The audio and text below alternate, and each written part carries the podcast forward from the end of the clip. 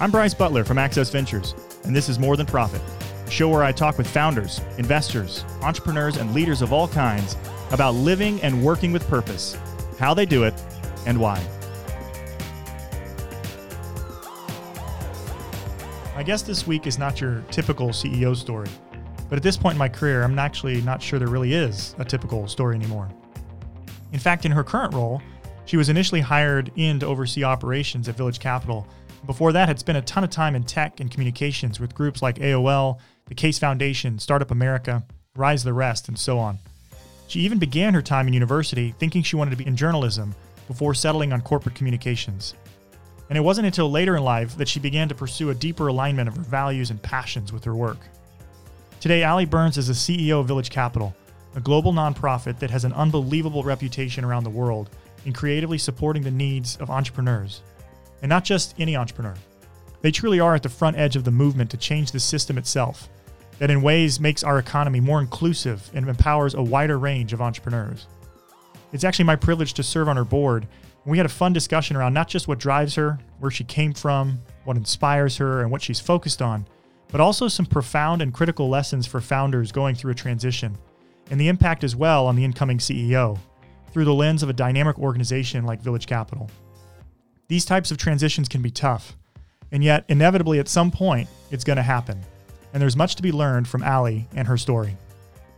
I grew up in Arizona. I grew up in Tucson, so small city, um, sort of a um, unique place to grow up. It was in many ways super idealistic. Um, we were able to ride our bikes around the neighborhood, lots of opportunities to go hiking and be outside all the time. So um, outside of my work life. It's one of the reasons I'm so passionate about just being outdoors and and spending time loving this country and the beauty that it has to offer. But um, I think my parents were clearly very influential in sort of how I think about what what I do today.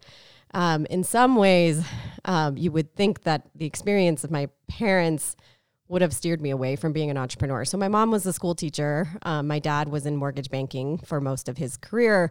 Um, and when I was um, probably about 12 or 13 years old, my dad decided to start his own business in the mortgage banking space. My mom eventually ended up joining him and um, the the business did really well for some time, but then eventually ended up failing. So I watched what happens when an entrepreneur fails, mm. and uh, it certainly wasn't a pleasant part of, of of sort of my growing up. Mm-hmm. Um, and yet, how old were you about that time? I was a, I was sort of finishing high school and in college. Okay.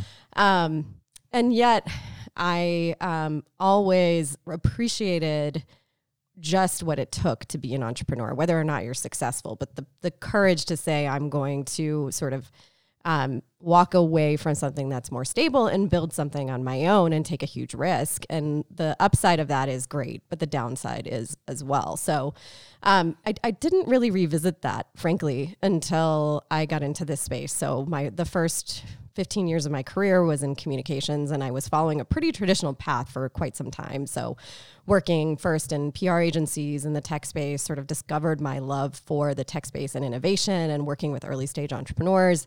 I did a brief stint at a venture capital firm early in my career. Um, and then um, eventually found my way to working for Steve and Jean Case. So I was at AOL got introduced to uh, the COO of the Case Foundation at the time, and they were looking for a director of communications. Um, I knew I wanted my career to have more meaning than working sort of at large corporates, and that was really a pivotal opportunity for me. Um, and that was really when I discovered, sort of rediscovered my appreciation for entrepreneurship. So tying together that experience of of my parents and my dad in particular, um, with really appreciating what entrepreneurs do every day um, and and dedicating my career to that. Yeah. Well, so this is a little out of sequence, but I kind of yeah. want to go with that a little bit. So, how do you think? How do you think the experience of your parents, um, like the, the the not so nice side of entrepreneurship, how has that shaped? I mean, because now, I mean, you're the CEO of Village Capital. You see, you work with yeah. an unbelievable number of entrepreneurs and you're pushing forward this idea that entrepreneurship is a good thing to pursue and that we need to make it more democratized accessible for every type of person um, what how do you take that experience of, of failure yeah. Uh, and how does that impact uh, how has that impacted your perspective on entrepreneurship? Do you do you see yourself interacting with entrepreneurs differently, considering their experience differently because of that? Yeah, I think it's one of the reasons that I feel so passionately that we need to create a system where it's easier to start a company and the downside is a little less scary. It's very expensive to start a company. Most people do it when they either have their own capital to do so, um, so they've built up some sort sort of reserves, or they have friends and family who can support them. Well, there are a lot of people with great ideas who are incredibly smart who could go out there and start a business, but they don't have the capital to be able to do that. Even if they had the money to start up, they probably don't have the money to fail. Um, and so, how, you know, I've been asking myself the question of how do we get more innovation into the early stage entrepreneurship ecosystem when there is no room for people to either start or uh, we know that some ventures will fail and it is extremely difficult for people to to be able to do that. Mm. So that's sort of how I think about that's great that experience and and how it influences the way that I think. Yeah. Today. Well, and you know we've been friends for quite some time, yeah. so I think one of the things that I would just even echo is just I think having seen failure, um, entrepreneurship is really a cool thing, and we celebrate a lot of times the winners. So I think sometimes the having experienced failure, whether personally or through a family member or friend, yeah. you are a little bit more sympathetic. Yes. And probably aware of, you know, okay, this is not this is not all glamorous. There's yeah. there's some some really hard things that that these people experience as they are trying to grow something. It's very exposing to yeah. kind of say, hey, here's who I am, here's what I want to do, and it may or may not win, or may or may not succeed. Um, yeah. So that's probably a good a good uh, good lesson to have experienced in the role that you're in now. So, uh, so so going back a little bit, uh, is there are there a couple of is there an, an experience or do you have a memory that's kind of stuck in your brain? From growing up, it could be college, where you you kind of recall it. It was uh, it was an impactful moment that really kind of shaped how you view the world, um, and you know it could have been a, an internship experience or a job experience or growing up a, a, mentor or something where you're like, wow, that was I remember this moment, uh, and it, and it's really helped shape how I think about community, how I think about work, how I think about purpose to be honest, I think that moment happened much later for me. Okay. Um, if I if I really think about it, I think I I spent a lot of my time sort of growing up um, and in school. Well, so maybe it, it, I'll talk about my journey. So I love storytelling. Mm. Um, I actually went to school to be a journalist. Um, and then I realized that journalists make no money. and so I, I moved into PR and communications because I loved being able to talk about um, the the stories of of people who were doing meaningful things. I'm a huge sports fan, so I actually wanted to be a sports journalist. Oh, awesome. That was actually the the What's your favorite sport? Emphasis. Um, I grew up a huge college basketball fan. There you go. I'm from Tucson. Yeah. And I grew up in the Lute Olson era, so um, and and uh, in a very good time for the Arizona Wildcats. So um, that was probably my favorite sport as a kid, but I I like a lot of them.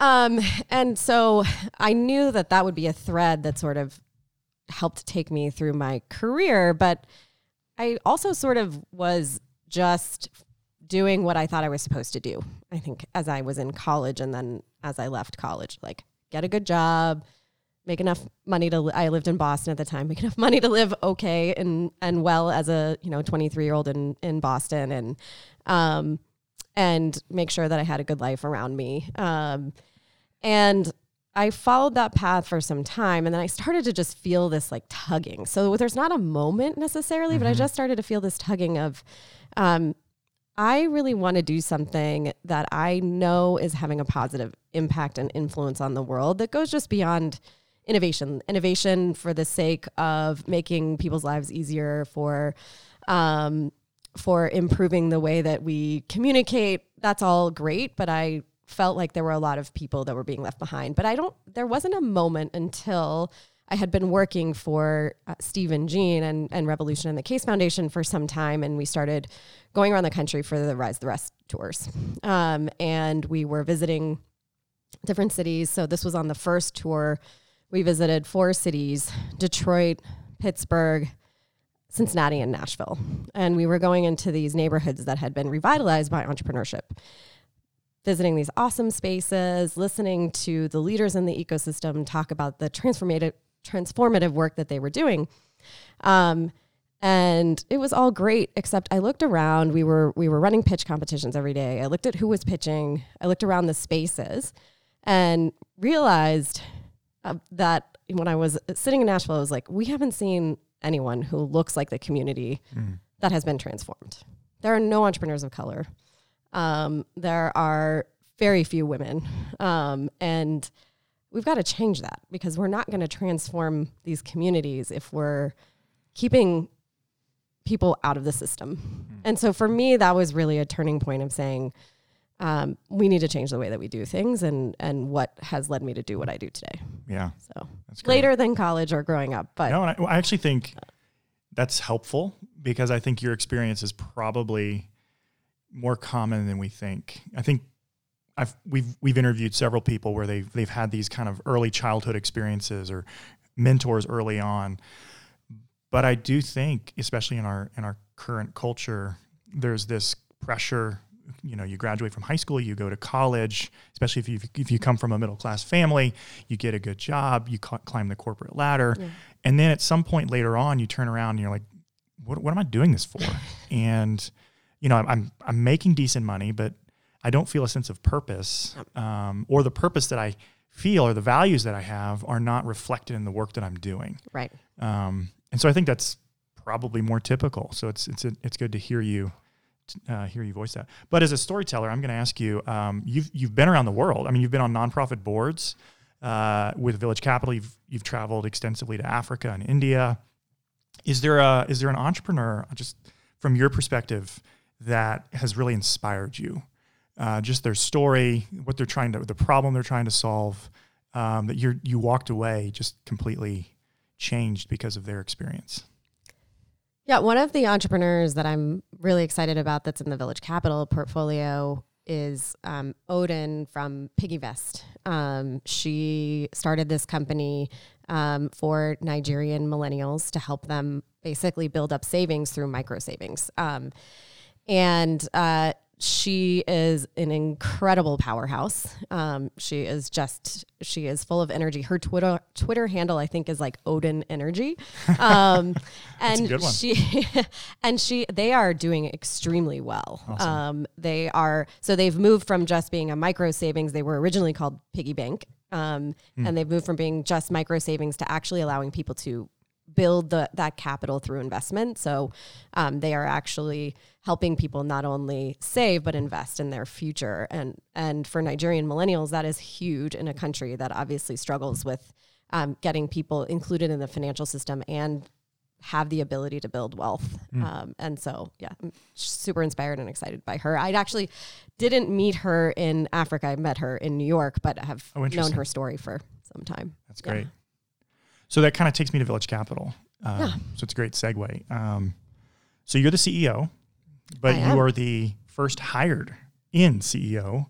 Uh, you were originally not even hired for that. You were hired as the chief operating officer. Yes. Um, and there was a transition where Ross Baird um, decided to go um, do some other things and was and still connected to Village Capital. But uh, you were tapped to become the CEO. Uh, I not always the easiest transition um, because you know you've got a founder um, and all of the the personality that goes into building an organization, starting something, yeah. Uh, to to now your your leadership. Talk yeah. to us a little bit about that transition and, and some of the things you learned about yourself, um, and how that's kind of even shaped the the new vision that you have for the future of Village yeah. Capital. Yeah, it's a it's a pretty well documented fact that founder transitions are some of the hardest organizational transitions to go through. Um, the average tenure for a post founder CEO isn't always the best. Um, Do you know that stat? it's about a year and a half. Oh, you passed so that. I passed it. yeah. Uh, so yes, thank you. Um, so I think I, I mean, I learned a ton. Um, one, I think you have to have a a great founder who is willing to say, This is the time for me to step away. Um, and this is how I'm going to step away and be very intentional about it. And so um, the fact I have to give Ross a huge amount of credit for um, really embracing me in the new role um, and setting up support for me and the and alongside that a great board and this is not just me trying to give you credit, Bryce. I wasn't um, looking for that. Because but in the spirit of full disclosure, yeah. um, you being the, the chair of the board, um, having a great board who understands how to navigate mm. that transition and the complications that go along with it, um, I think was critical. And and having the board be very clear to me. This is this is yours. Mm. Uh, this is your vision to set. We're here for you. We're supporting you. We're cheering for you. Um, not uh, Ross is great and uh, good luck, right? Yeah. So or um, continue to do what Ross was doing. Yes, that's that's yeah. what we want to do. So. Um, and and not you know and providing the right level of strategic guidance, but being very clear. We don't we don't want to set the strategy. It, it is your strategy to set and ours to be supportive. Um, I think that that made a huge difference. I will say, um, coming into this role, frankly, it, there are a few things like, hey, there's no handbook for being a CEO. No one told me that. Like, there's no like, this is your job description. This is how you do your job. This is how you're supposed to spend your time every day. So I think you you really learn about, and and trying not to be Ross or another CEO. You know that every CEO is different, has unique attributes that you bring to the table, and understanding what those are and how you leverage those, and then build the team around you um, to to support that. Um, and so the other thing that has been great is that I have an awesome senior leadership team. Um, who are um, just doing a great job leading our programming, helping me get out of the weeds and really think about the vision for Village Capital. Um, and you asked about sort of how has that shaped my vision. I think um, I also came in at a number of other interesting inflection points for VilCap. One being the 10 year, uh, roughly the 10 year anniversary, which we celebrated last fall um, of the organization, and the timing to start thinking about what we're doing next on the investment side. So we have a fund that has um, made uh, 110 investments, which is um, incredible through um, our peer selection process. And we have an opportunity to build and leverage on that. And so what we've decided instead of thinking, uh, let's just do what everybody else does and raise a second fund that looks just like the first, that's slightly larger. We said, what is the what is the mission of Village Capital and how do we raise investment capital that aligns with the mission? Well, our mission is to reinvent the system to back the entrepreneurs of the future. And what that really means is that we want to try different things to make sure that we can get capital to entrepreneurs who are trying to solve really hard problems at scale. Mm. Um, and so to be able to do that, raising a second fund that looks just like the first that's a little bit larger isn't really actually serving the mission, which is about the entrepreneurs. Um, so we've announced this family of funds strategy that's really about leveraging existing capital that's looking for companies. Um, there's a lot of money out there that is sitting on the sidelines that is looking for com- that is looking for companies who are trying to solve these really hard problems. Um, and we think we can create structures that are more entrepreneur friendly. So we're trying to better understand how we might leverage things like revenue share and other alternatives to equity to support entrepreneurs in our next vehicle or vehicles. That's great. Yeah. So I, I do. That was a lot. That was a lot, but it was great uh, and super helpful. I do want to actually go back uh, to some okay. of the earlier things you just said about the transition because I think I don't want to just skip over that because I think if, if we're in the business of supporting entrepreneurs, every entrepreneur is going to go through that, right? Yeah. Kind of this this cycle of transition. Um, and I think there's a lot to be learned from from your experience. Uh, and if we can kind of peel back the onion a yeah. little bit and what, what what could be some lessons learned and because i think it is great it's amazing to see that you're the ceo um, and you've been the ceo for the last several years through a transition with with a big personality as the founder who's still on the board and very supportive of the mission but that doesn't come without its difficulties yep. Uh, that doesn't come without um, its hiccups and its headaches so if you were talking to an entrepreneur who's struggling or this hired in CEO, what are there any? Is there anything that you would tell them? Yeah. Uh, any lessons learned um, that might be helpful for them in thinking through their own transition or stepping into someone else's shoes that they're trying to fill? Yeah. Um, there's a few things. Something that I only started doing recently, what that I wish I had done a year ago, is get to know other CEOs who have been through a founder transition. Um, just having other people who have experienced the same type of role change um, is tremendously helpful, partially just because it's a great sounding board to say like i'm struggling with x. Is that normal? And usually you find that it is.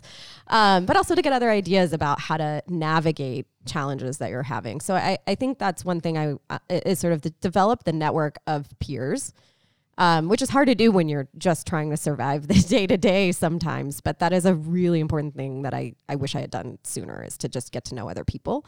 Um, to set very clear guardrails around where you want the founder's involvement or where you don't.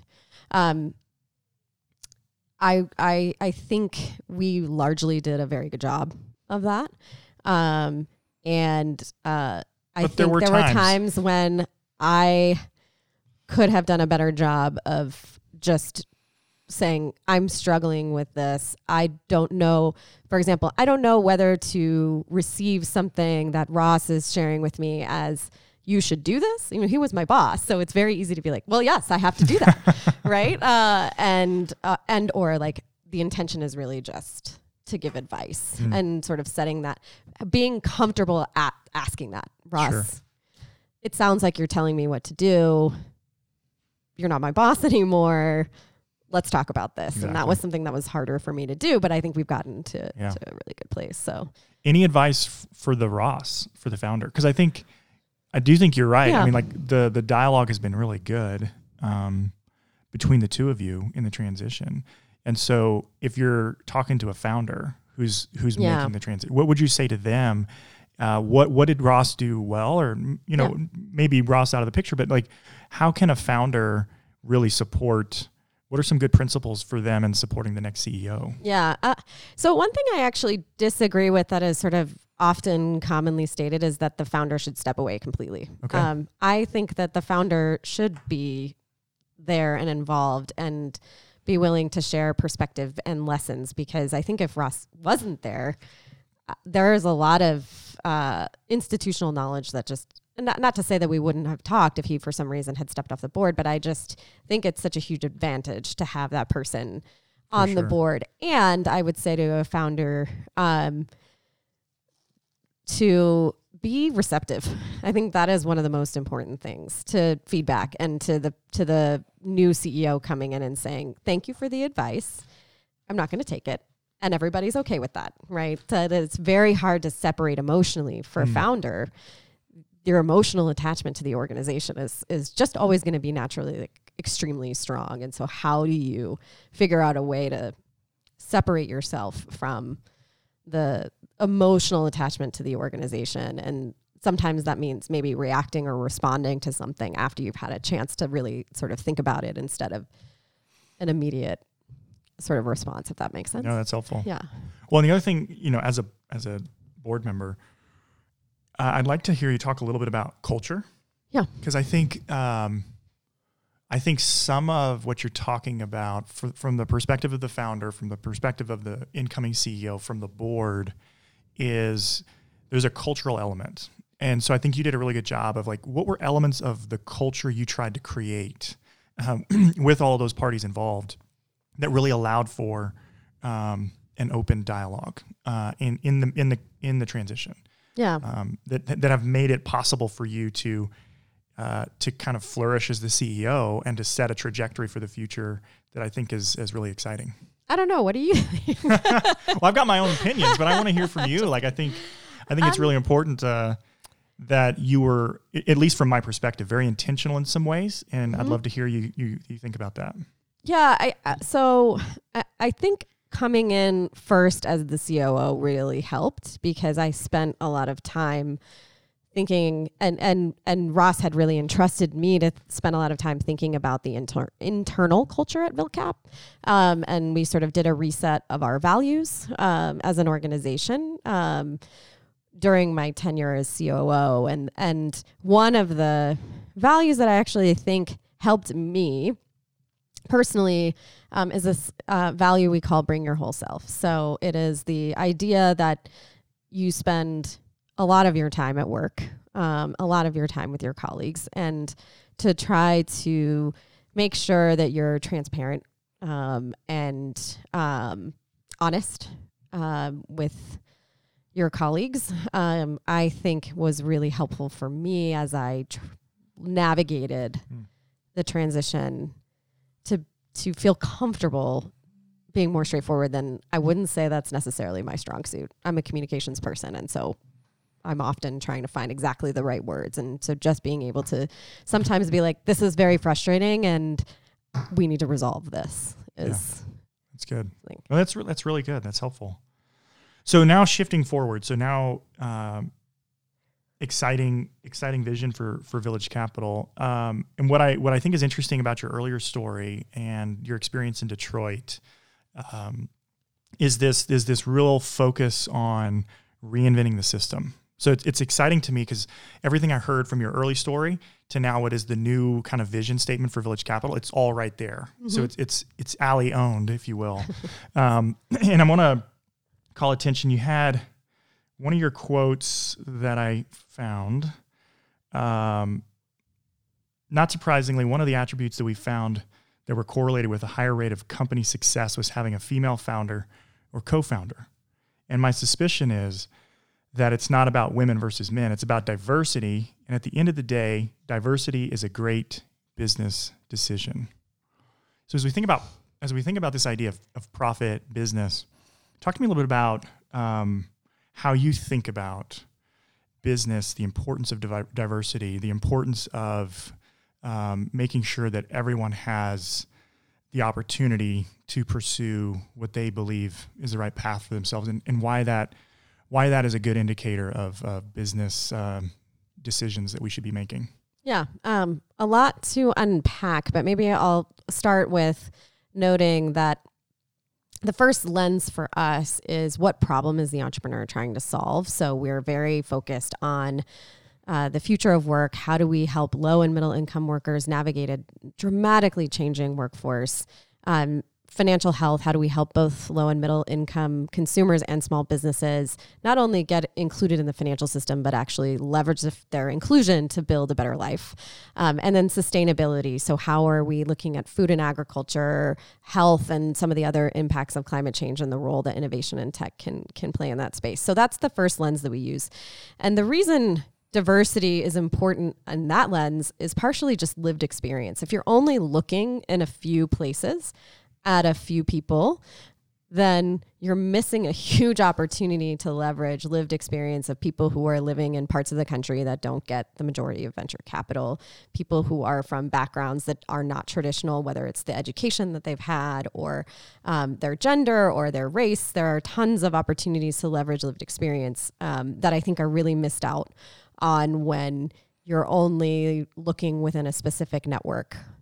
Mm. Typically, most of the, the holders of capital and the controllers of decision making on where capital goes are white men and there's nothing wrong with white men but their networks are largely people who also look like them and i think that's why we've had this distribution of capital that has been really disproportionate. The thing that frustrates me is there's so much data out there that shows as as that quote said that diversity is a good business decision that companies that have diverse leadership teams are perform better. There was a study that the Kauffman Fellows put out recently that showed that diverse fund managers perform better. So it is agonizingly frustrating to me that we are still having this conversation when it's just been so clear um, that it's a good business decision, in addition to saying it's a missed opportunity if we're not bringing more people to the table and bringing more perspective, perspective to the table when we're trying to solve really hard problems. It is. I mean, the data shows and proves um, that these the funds, the companies, they outperform. Yeah. And and yet there still seems to be uh, this mainstream, uh, mainstream like where they just don't even consider don't, don't even consider that fact and just kind of push it to the side and discount it. Uh, are there is there anything in from your perspective what what could we do uh, to overcome some of those roadblocks is there if Allie could be in charge of the economy or, yeah. or our nation or whatever for for a day what what could be some things that we might really uh, address or adjust in, in order to to to really fully live into that reality? In early stage investing, I think one of the lowest hanging fruit is LPs, frankly. If LPs say to fund managers, we want to see a more diverse portfolio, they're your incentive and and we will only invest if we see a more diverse portfolio, then I think you can change behavior pretty quickly. I think one of the reasons we are still having this conversation, and I do think the tides are turning. The data hasn't shown it yet, and I think it will happen soon.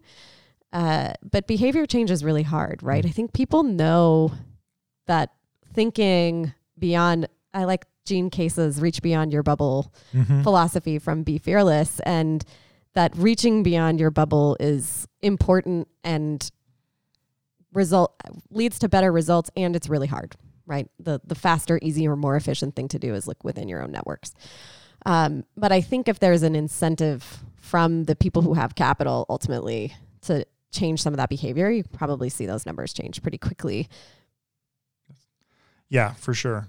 So with that in mind, um, I want to I want to talk specifically. One one you brought up earlier in the in the discussion was the idea of family and friends. So for entrepreneurs of color specifically, because of historic and systemic uh, racism and wealth inequality, uh, the first place entrepreneurs go um, is non-existent. Uh, This this family and friends network, this rich uncle or rich aunt that you can lean on to to help get you started.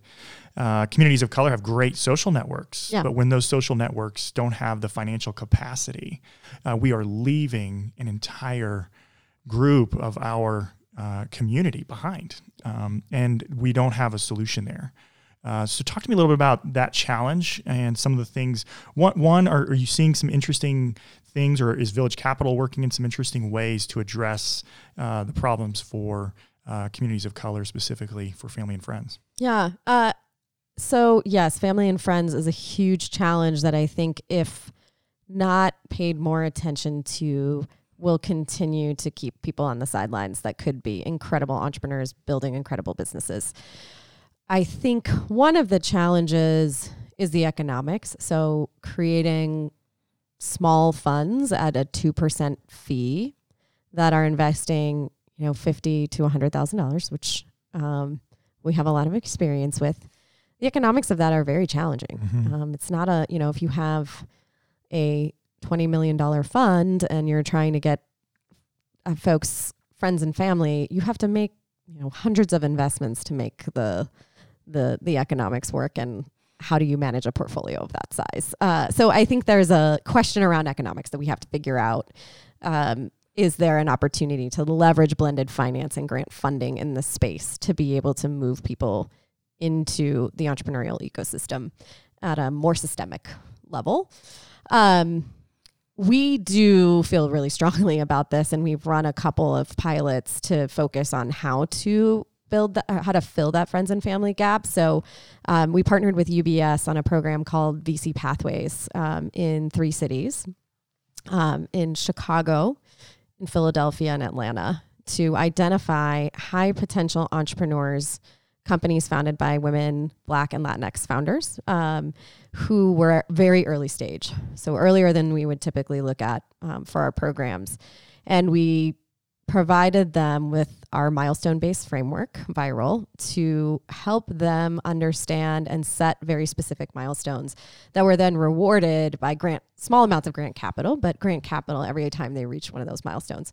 In addition to that, we paired them with um, folks in the UBS network, whether employees of UBS or some of their clients who have an interest in doing some angel investing don't know necessarily know how to find founders outside of their network to be able to provide mentorship and ultimately potentially provide capital as well as angel investors. But really the idea was how do we just expand access to social networks, to the social capital that these entrepreneurs don't have because they don't have the rich uncle. So how do we create the how do we fill the gap of the rich uncle and um, a couple of the companies have already received funding some graduated to come into our our typical programs. Um, So there was a company, Coins, in Atlanta, who also who raised money through the VC Pathways program and then participated in our Finance Forward program last year.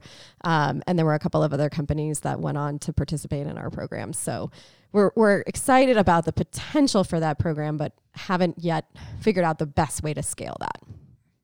Yeah, it's definitely a a um, a big challenge, and I definitely uh, applaud the efforts to to try to figure it out because we need it. So. Um, well, so I want to kind of I want to kind of end on uh, a question. Uh, given the fact that you you kind of sh- set set in the last six months a really um, I think interesting and aggressive vision for Village Capital in the next ten years, um, kind of you know maybe take us out on what what are you excited about? What are some projects that that, that Village Capital is pressing into that you think are going to be uh, extremely uh, catalytic as we look to the future of, of reinventing the system that we talk about. Yeah. So we talk a lot about how we transition from sort of a traditional accelerator into what we're calling a platform for supporting entrepreneurs who are reinventing the system themselves. And uh, we're doing that in a couple of ways so that, you know, we could say we want to scale by running a bunch more village capital programs, opening a bunch more village capital offices, having a bunch more village capital funds. Or we could say there are a number of incredible organizations doing incredible work on the ground in Louisville, in uh, uh, in Accra, um, and we want to figure out the best way to leverage our own learnings to be able to impact the most entrepreneurs. And so there's a couple of things that I'm really excited about on that front. One is a platform that we launched called Abaca. Um, and Abaca is uh, leveraging the viral framework that I mentioned. So, viral is venture investment readiness and awareness levels, and it allows entrepreneurs to assess their business based on how investors would typically look at their business. It's how we train entrepreneurs. The online tool allows them to basically benchmark where they are um, and match with investors who are looking for companies at at their level essentially and so we're trying to create efficiency at the top of the funnel to be able to make it easier for entrepreneurs to find capital and for investors to find deals and look out again look outside of their typical networks um, so so hopefully through that we're able not only to dramatically dramatically expand the the connections between entrepreneurs and investors and speed up the cycle of investment but also open up a more diverse pool of entrepreneurs to these investors. So that's one thing I'm really excited about. The second is some work that started with a pilot that we called VilCap Communities and the idea was to be able to license our curriculum to other entrepreneur support organizations who wanted to leverage our peer learning environment, who wanted to leverage our